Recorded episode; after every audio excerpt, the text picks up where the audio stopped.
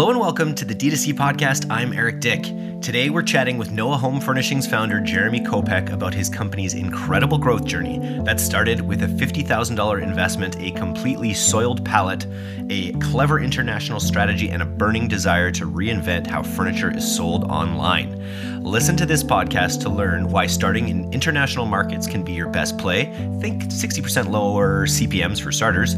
How Jeremy managed to scale to 20 million with only 5 employees, how to create great unit economics for furniture, why a custom-built ERP has made all the difference for Noah's ability to maintain a staggering 4x ROAS on all ads. And also, you'll learn how virtual consultations are the cherry on top of Noah's conversion funnel. Get comfortable, put your feet up, and settle in for another great episode on with the show.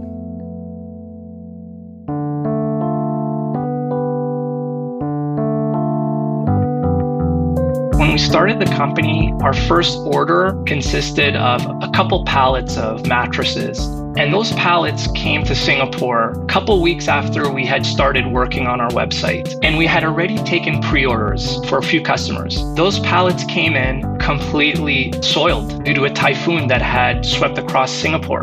I got the call from the warehouse in Singapore and I cried. I called the vendor that night, said, I've known you guys for a dozen years or so. We've built this relationship. I really need you guys to give me this second shot. We were their smallest client at the time. And today I'm proud to say that we're their biggest client worldwide. I'm forever loyal and thankful that they gave us that second chance.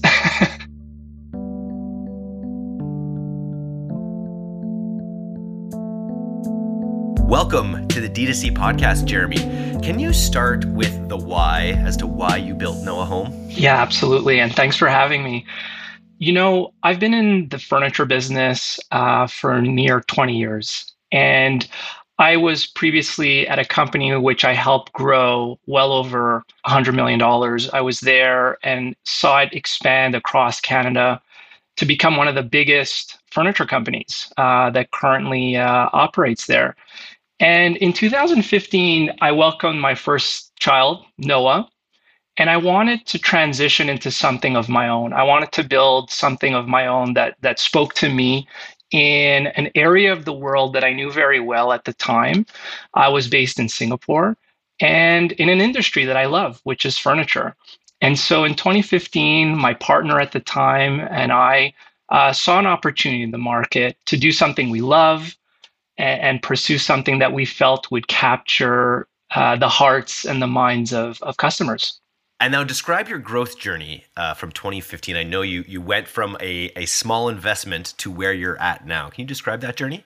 Yeah, absolutely. So, you know, at the time I was based in Singapore and we saw an opportunity in 2015, 2016, wherein in Asia Pacific, there were virtually very few to none of any D2C type of brand. So the likes of Warby Parker, Glossier, Away, these are things that were not prevalent in that area of the world. That's number one. Number two is you have, you know, high e-commerce fluency in Asia Pacific, densely populated countries. And so my partner and I wanted to do something uh, on a bootstrap business. And we put in $50,000 and we launched Noah Home uh, again, named after my son. And that $50,000 was enough to buy, you know, a few products, a couple pallets of product, and put up our website and, and launch. And in that first year, we sold a million dollars. And then in our second year, we sold three, and then seven, and then 13. And then uh, last year, we, we finished our year at $21 million in sales having never taken any outside dilutive capital uh, up until this point. So that was a six year journey starting at 50K and rounding off at 21 million and continuing to grow, I'm sure. Yeah, and I, I do want to mention to, to the audience that we today are still only five employees. Uh, my partner and I managed the business up until about seven or eight million dollars of, of revenue, uh, just him and I everything from photo shoots to website design, purchasing and planning, finance, operations, just him and I managing operations across, uh, at the time, two countries, Singapore and Australia. And at the time, you know, we started to to talk about the need of having a great team. So we started hiring a few folks, and we're still five.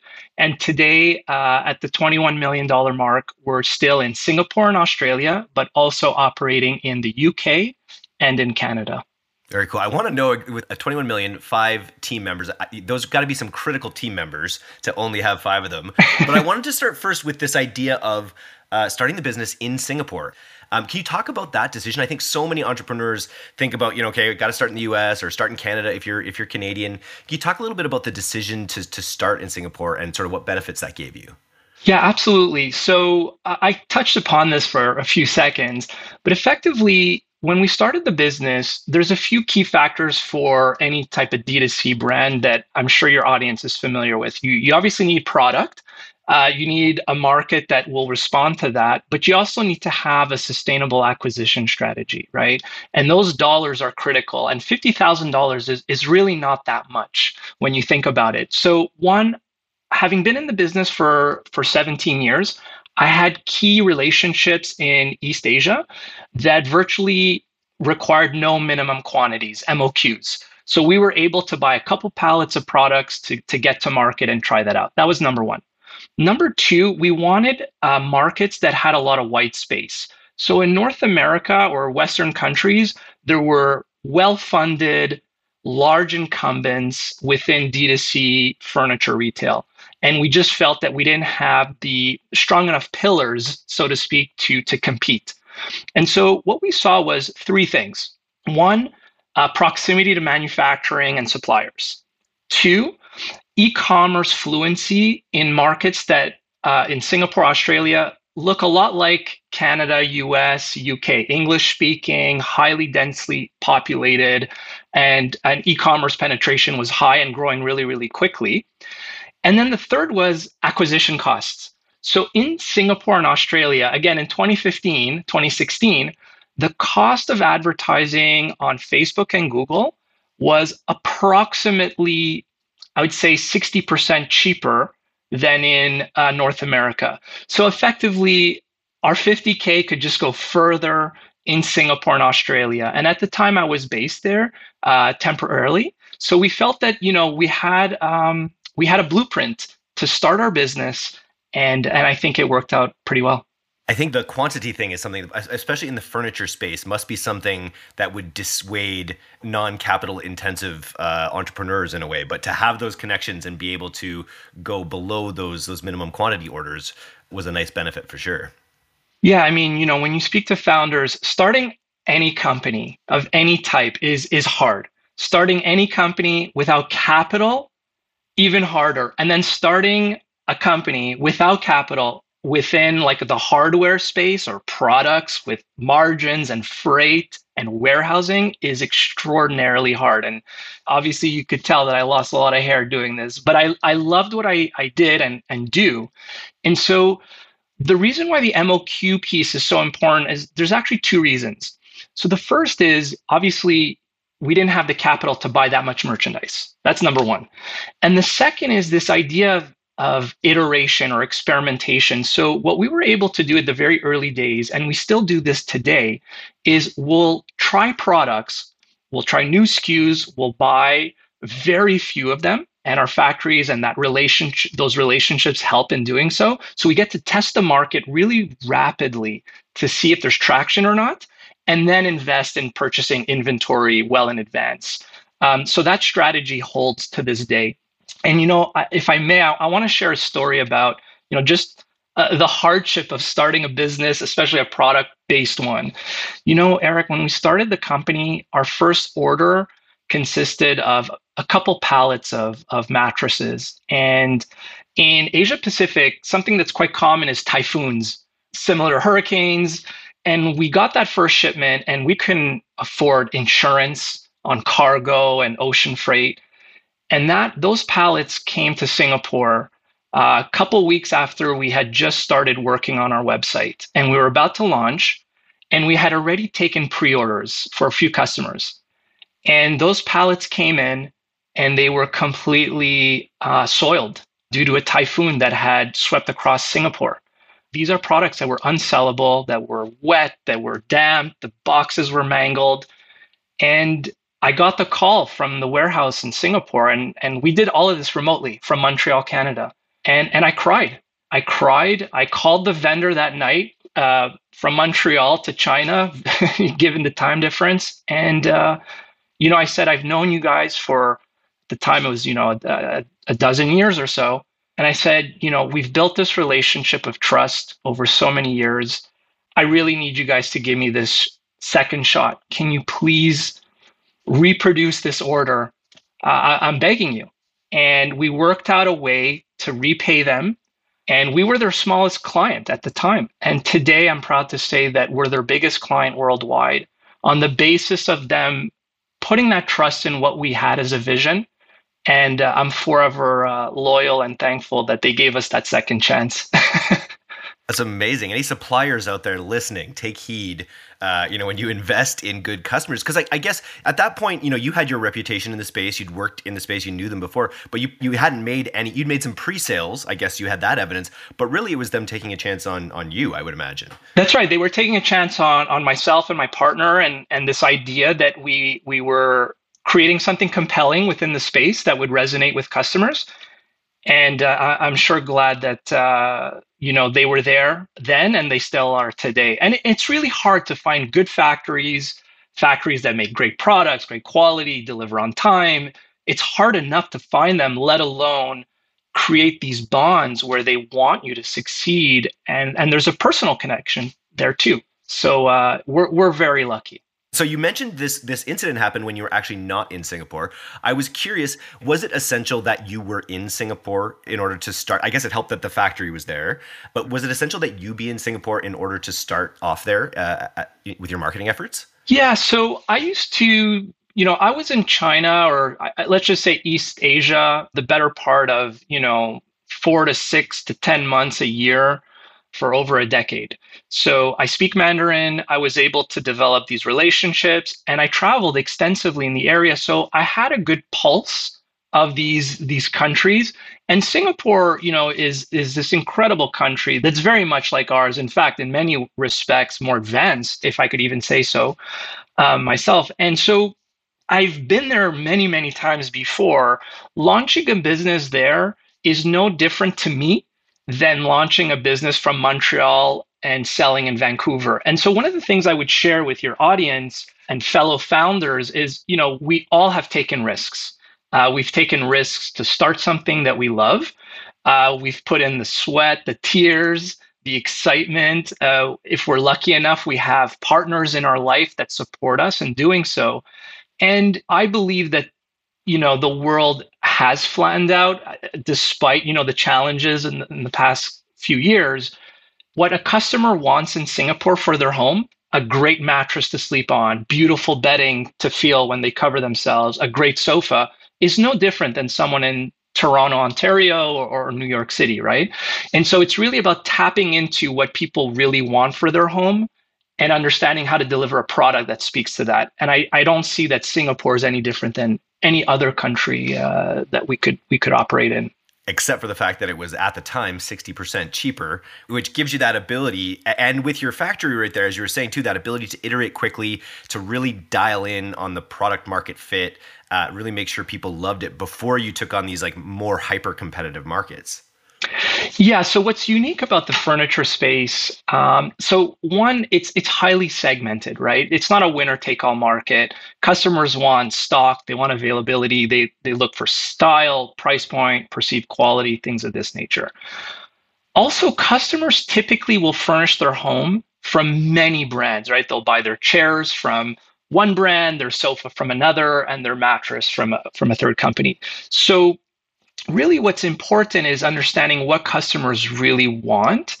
That's number one. Number two is they're looking for an experience and trust in the product they're looking for. And then the third is within the furniture business, customers have grown accustomed to lengthy delays and this idea of pre-purchasing products. So I'll give you an example. If you're moving or renovating, you'll typically buy, you know, home furnishings for several weeks, if not months in advance.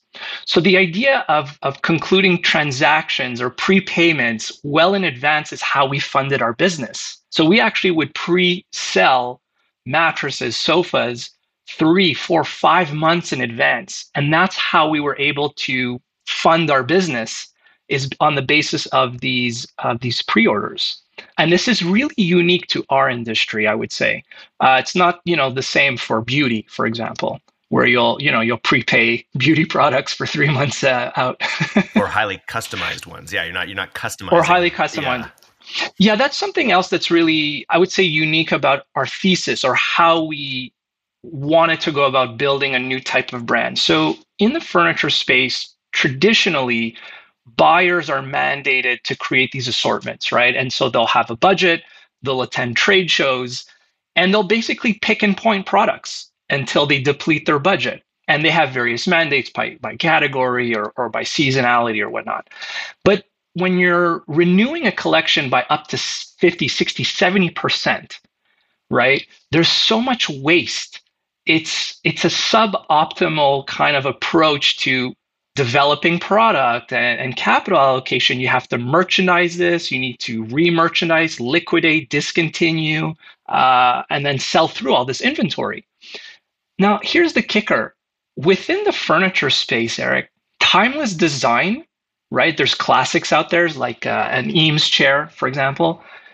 Something that's well designed will sell just as well five years ago as it will today. So our whole approach was how do we build a modern home essentials brand, one where we have a curated assortment of products that are modular, that provide great value and quality, and that work in a small space in Singapore or the UK or a large family home in Vancouver. So that was our thesis. We felt that if we could speak to that well, we wouldn't have to have this large assortment, right? And and that's how this iteration kind of began. So we would uh, start with a product or start with a category and then iterate on the quality until we got it just right. And our returns were so low and the customer satisfaction was so high. Amazing. You mentioned your returns are it's pretty common for, you know, industries 10 to 15, even 20% sometimes. What are your return rates? yeah, so they're they're quite low. Um, our fastest growing category for the past few years has been upholstery, uh, so sofas and things like that. Our return rate is under 2%. And then when you look at things like mattresses, uh, just a note for the audience um, within the furniture space, the two largest categories or types of products that weigh that business is mattress and upholstery. And then you'll go into like dining and various types of other homewares. So when we look at upholstered products, it's under 2%. When we look at mattresses, now given the you know the wave of mattress in a box brands around the world, you've seen return rates go up on the basis that customers now have more choice and in some cases they they exploit you know these 100 night trial uh, offers and things like that and you'll have you know based on public knowledge you'll have mattress in a box players that have return rates well above 15% uh, ours is uh, hovering around 7 or 8% which is very low. What geos are you in today at this date right now? So we're currently in singapore. Uh, we're a market leader in that country. We're in Australia, which is a, uh, an incredible consumer market, uh, very much like Canada and the US, I would say, in terms of size, in terms of consumer preferences. And then we're in the UK and Canada. And so we're vertically integrated. So everything from product design, website, operations, and customer support is done in house. The only two things we don't do or we outsource is the manufacturing itself. So sourcing directly from various factories. And then the second piece is 3PL. So in our in our space, we can't ship sofas with FedEx and Purolator and UPS. We need to work with folks called white glove, white glove service. So these are uh, specialized types of 3PLs, third party logistics providers that do warehousing, pick and pack, and final mile delivery for the customer. And we do this in all countries. We currently are warehousing goods across seven warehouses worldwide, and we don't drop ship. So we're actually purchasing product in advance, full containers from around the world. Uh, we source from the US, uh, in the Mississippi. We source from Portugal all the way through Vietnam, India, and China. And these goods are, are purchased in advance and warehoused by our, our partners. So this is to 21 million uh, with run rate for more without even tapping the US market yet. That's right. Yep. and we're actually, you know, I would say we're underpenetrated in our current markets. Um, again, you know, when you're bootstrapped, and I'm sure a lot of folks listening in could could relate to it, you have to make really hard choices. I, there's so many products I'd love to sell and, and introduce to our customers. There's so many markets we'd like to expand into, but we have to focus. And, and it's hard. It's really hard to do that. So we're currently and unfortunately not selling yet on the on the west coast of Canada. Uh, we do very little on the west coast of Australia as well. So so much more uh, to, to, to pursue and dream of. Hard to know where to start. I was googling that it was a f- over a five hundred billion dollar industry, a half a trillion dollar industry. So it's some, sometimes you can probably be overwhelmed by the opportunities. It's a huge industry, and you know you'll have the the, the international players like IKEA, whom no one competes with, uh, you know, in, in many regards, and it's highly segmented and locally concentrated. So what that means is you'll have a lot of local players that just sell in one province or one state, let alone a whole country. You'll have a lot of players that only focus on traditional retail or other D2C brands that do just betting. And there's some phenomenal brands out there that have done great things in the past few years. So what's really unique is that there's so many categories to operate in alone and so many geographies and so there's just a wealth of opportunity and i think that you know our approach to this was never you know, market share in the pure sense of it, or could we be top five? Is just, hey, could we build a great business that's break even, that's profitable, that customers love, and let's build on that. And let's listen and see how that goes. That's always been our approach to, to it. And you've always fueled it with performance marketing, and that's something you guys handle in house. Is that what are you doing that specifically, or do you have a team member for that?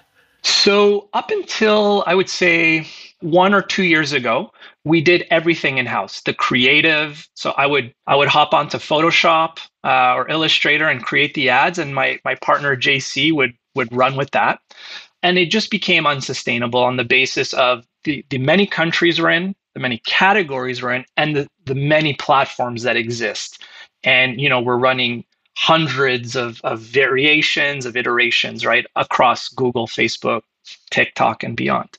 So we began working with partners to help with that with that process. But the key in our business has always been positive unit economics on the first sale. So this is quite different than a lot of other uh, spaces right? You know we don't traditionally look at ltv to cac we're profitable or break even on the first sale just to give you guys a sense of things, in Canada, uh, if I use that country as, a, as an example, where we sell predominantly sofas, our AOV, our average basket size, is close to $2,000.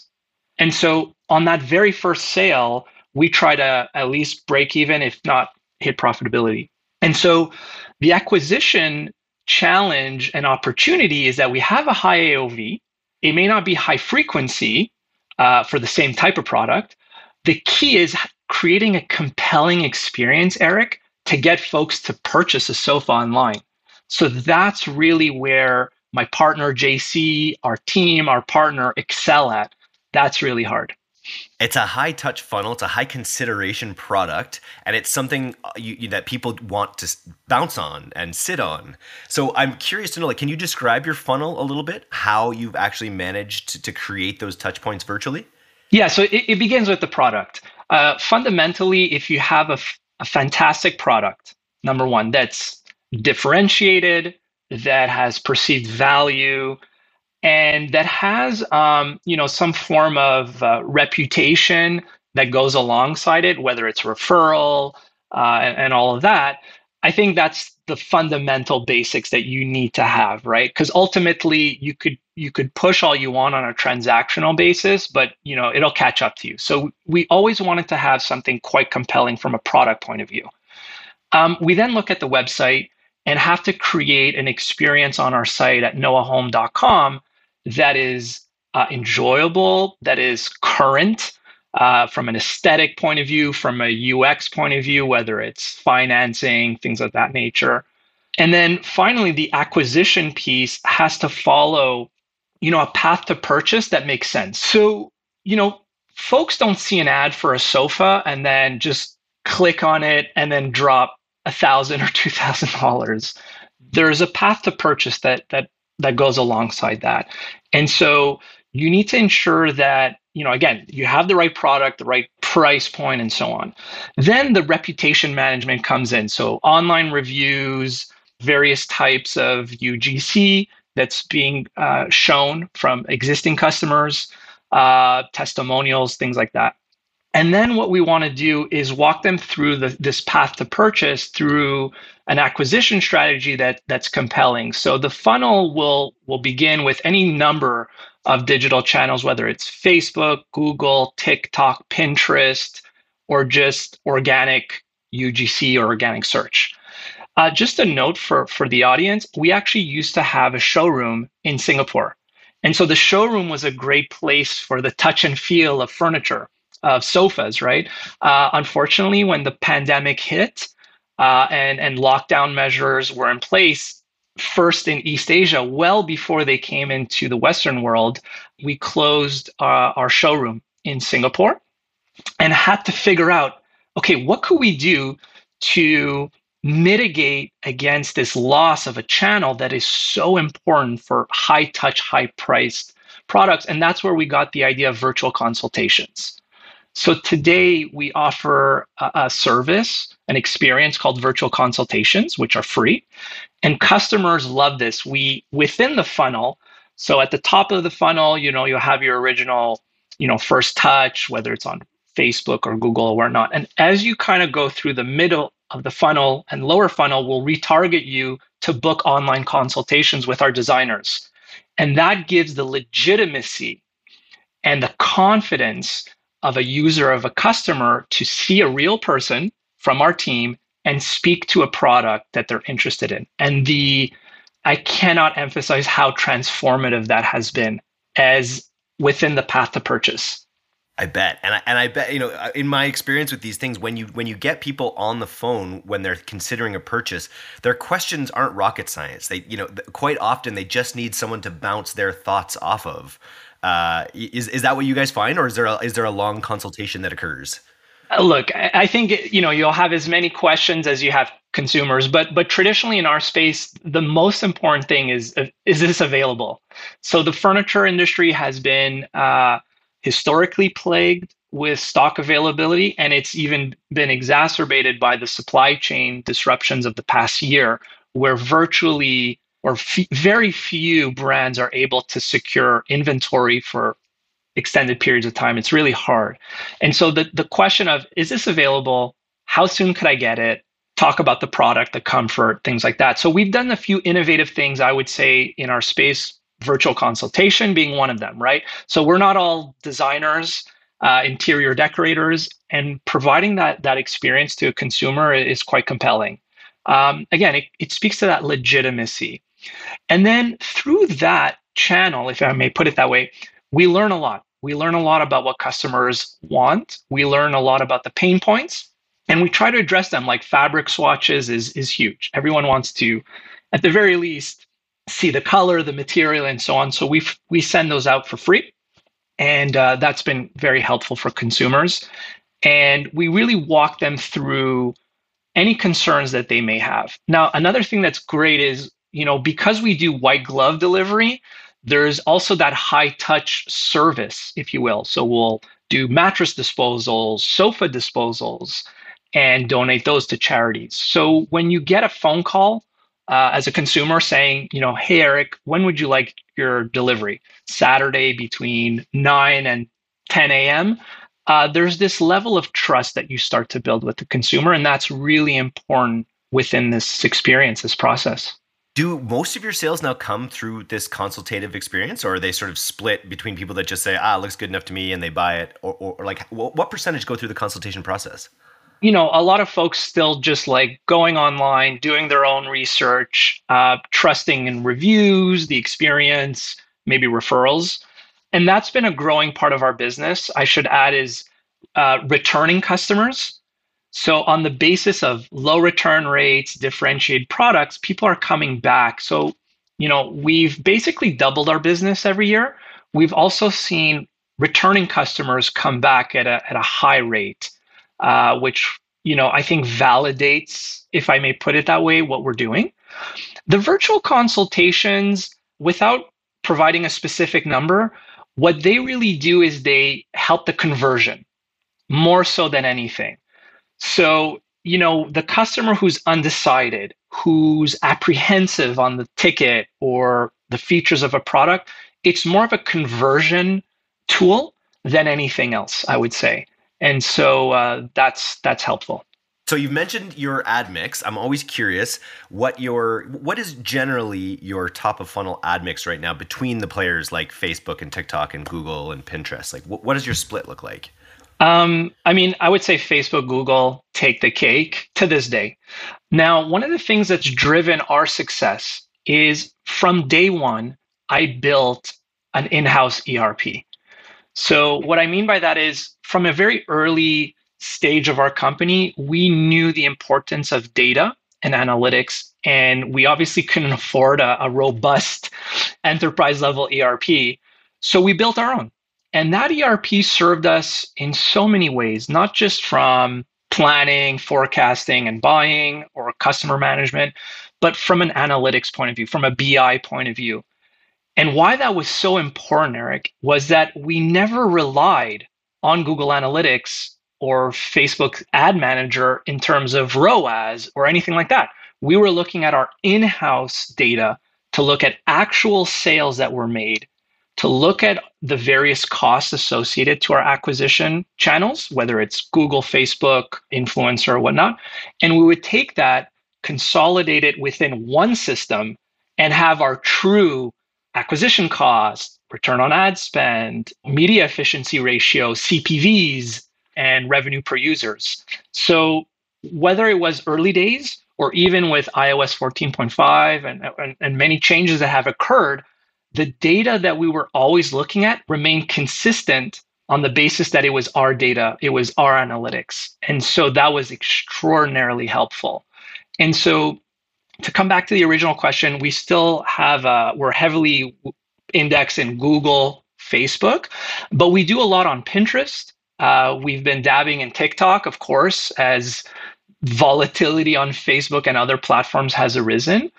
And we've done a lot of work with um, influencers, trade and hospitality. So on the B2B side, which I could speak to, and you know things like whitelisting, UGC is very important, especially with our type of product. So we're we're quite uh, diversified across those channels online and definitely ahead of the curve with you know so many we, we just been doing podcasts recently on you know the, the advertisers that we still run into that are kind of using they're kind of flying blind a little bit by using Facebook's on platform numbers still. And so, you know, we triangulate between Shopify and Google Analytics and Facebook, you know, when it comes to our clients, but to have built out an entire like ERP system that kind of preempts this, it seems like a good move. And like you mentioned in the pre-interview how sort of ruthless you are on your ROAS goals. Can you speak a little bit to how you've kept such a high ROAS on these uh, these channels? Yeah. So again, data has always driven every decision, whether it was changing the, the, the, density of foam on a product. So we actually monitor every return, every batch number, every country to really optimize on the product. And so being this obsessed with data is really important. And to those within the space, you'll know that Google Analytics data is not always accurate. There's sales that are missed uh, that are, are potentially missing from the, the platform. There's sometimes overages that don't really make sense. You look at Facebook sales that they're saying they led to that conversion and, and whatnot. So really pooling everything into the ERP was critical. I have to mention that. For the first, um, please don't quote me on this, but on the first, I'd say three years or four years, our return on ad spend was anywhere between four and 600%. Again, this, this varies by month, by country, but consistently, uh, I would say even in the early days, it was like five to 600%. And now keep in mind, our AOV is really, really high. Now, at a consolidated level, at a international level across all those four countries, our AOV is around a thousand bucks, give or take. And so our return on ad spend has hovered around four to six uh, consistently throughout history, including up until today. So now we're roughly at about four. Some weeks it's 500%. Again, it depends on the market. And the last year, where we've seen our, our return on ad spend uh, either shoot up or be under pressure, if you will, was stock availability.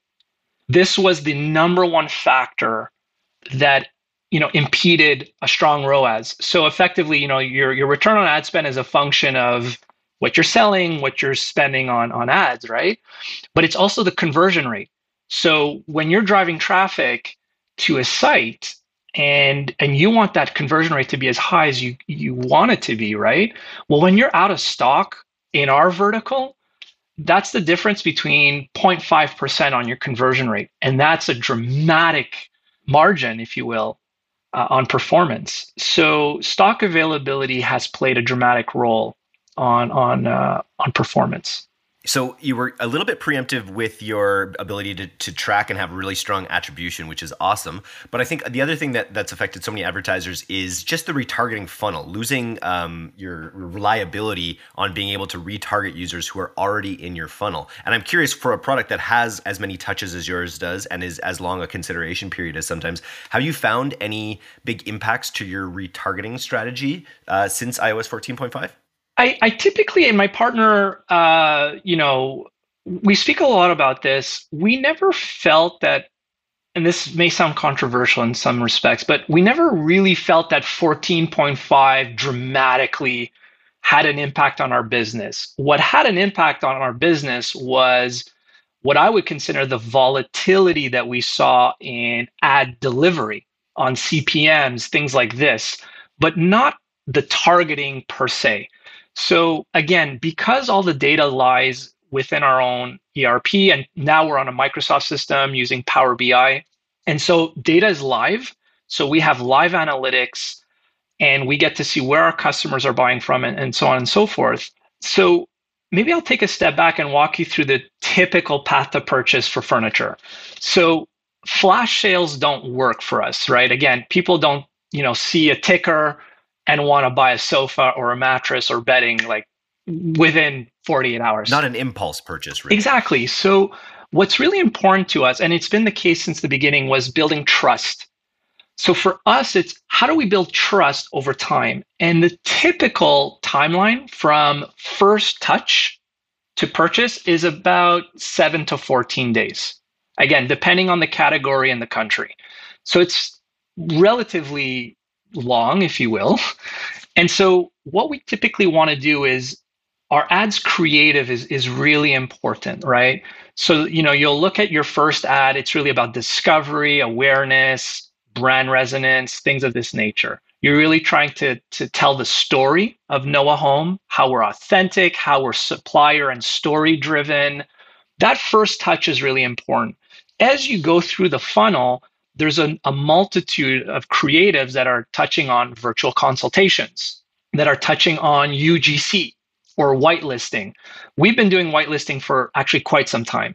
And that's really compelling in that in that funnel, right?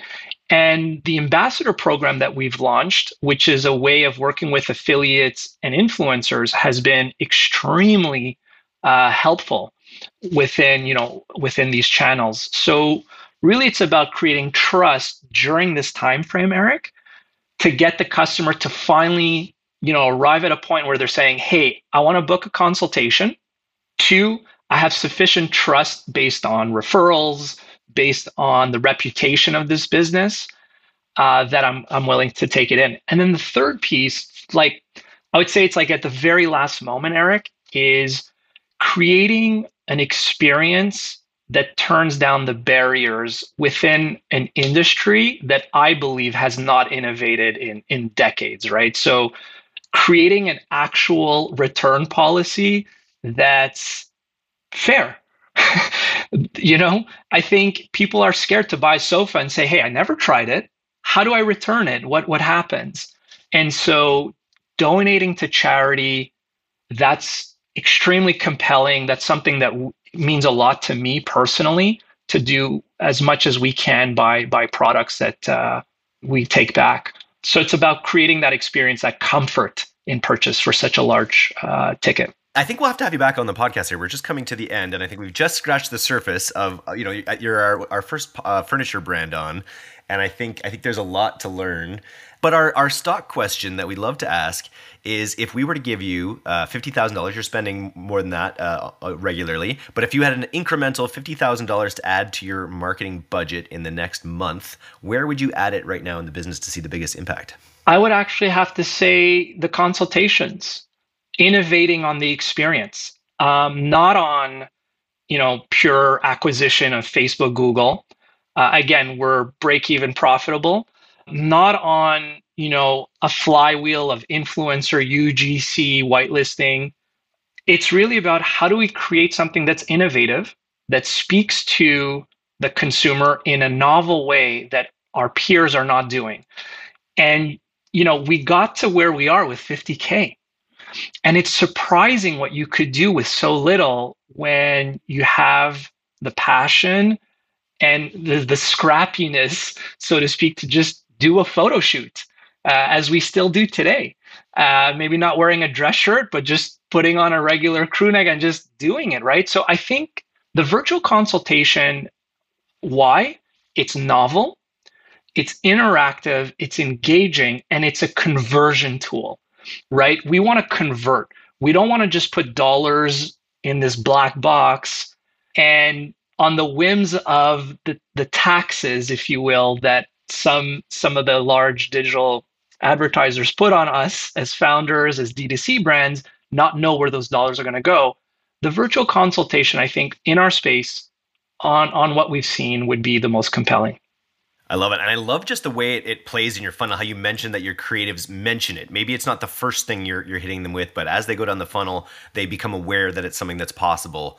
Um, and then even you know even building the influencer uh, content into there, it's it's really just about giving people as many different kind of looks and options of a product to kind of make them feel confident. And I think that influencer content plays a great role in there as well, just to see other people enjoying the products. Like oh, if that influencer likes it, that's probably good for me as well, kind of deal. It sounds like you've thought out this marketing funnel quite well. Do you think you will try to conquer the, the US at any point? Is that is that on your radar? We'd like to. Look, I I don't think I'd surprise anyone in saying that the last few months or last year has been volatile, has been hard. There's been a lot of headwinds for all of us, and uh, and I can't help but say to anyone listening that I'm I'm happy to to share any further insights if anyone wants to reach out to me. The other thing is my partner has played uh, an incredible role in, in understanding the funnel, in understanding the the importance of building trust there's never been more D2C brands. Incumbents are, are innovating in their own right. So, really, I think what's been key is understanding how to build trust, how to do it in a novel way. And my partner and my, my whole team has really been creative in that respect. You know, Eric, I, I want to mention this. Whether it was my past experience uh, at, at another brand as we grew or at Noah Home, there's one thing that doesn't require money creativity. There's always going to be you know players that have deeper pockets funding and whatnot but if you're creative if you have a differentiated product or experience you could compete. And on that basis we'd love to enter the us uh, it's a large market. We've proven that we could open international markets from our, our home in montreal canada so we're confident that we could do that in the us and we're hoping to do so uh, later this year they won't know what hit them. I just got to say. Uh, you mentioned uh, people getting in touch with you. How would you recommend that uh, our listeners get in touch with you if they're interested? So, email me, Twitter, uh, LinkedIn. Uh, you know, starting a company, as I mentioned a, a while ago, is, is hard, and uh, there's there's a lot that we could learn from each other. Um, they could email me at Jeremy Kopek, K O P E K, at noahhome.com. I just want to support fellow entrepreneurs folks that love the D2C space and maybe learn from them as well. I you know, I learned so much just speaking to other founders from other verticals on acquisition, on UGC. Unfortunately, you know, working with influencers is not as easy as shipping, you know, a mascara or apparel. We're we're selling sofas. Uh, so it's it's not as easy, right? So learning from their experiences is always really inspiring. So uh, we have a lot to learn from each other you certainly can't spray and pray in the same way you could with mascara where you could send out you know a hundred you know a hundred mascaras like you've got to make sure that your influencer relationships are dialed in that, that it's that they're a long-term partner that you're sending them a $2000 couch yeah and that that's maybe a conversation for another day working with trade professionals and architects and and so on. But but finding the right people to work with bringing them into the ambassador program or and affiliates is really key. Um, but it's tough. It's not for the faint of heart. You know, whether it's purchasing sofas, warehousing them, or delivering them, uh, it's uh, it's heavy in many ways. Well, we will get you back on, and I will also be looking up when I'm in Montreal. We may or may not be planning some events in the east there in the coming months, so I'll keep you posted on that. This has been a, uh, a lot of fun, Jeremy. Thanks for coming on the D2C podcast. It's been great. Thanks for having me, and thanks to everyone listening. Thanks so much for listening to today's episode. If you're not a subscriber to our newsletter, you can do that right now at directtoconsumer, all one word, .co. I'm Eric Dyck, and this has been the D2C podcast. We'll see you next time.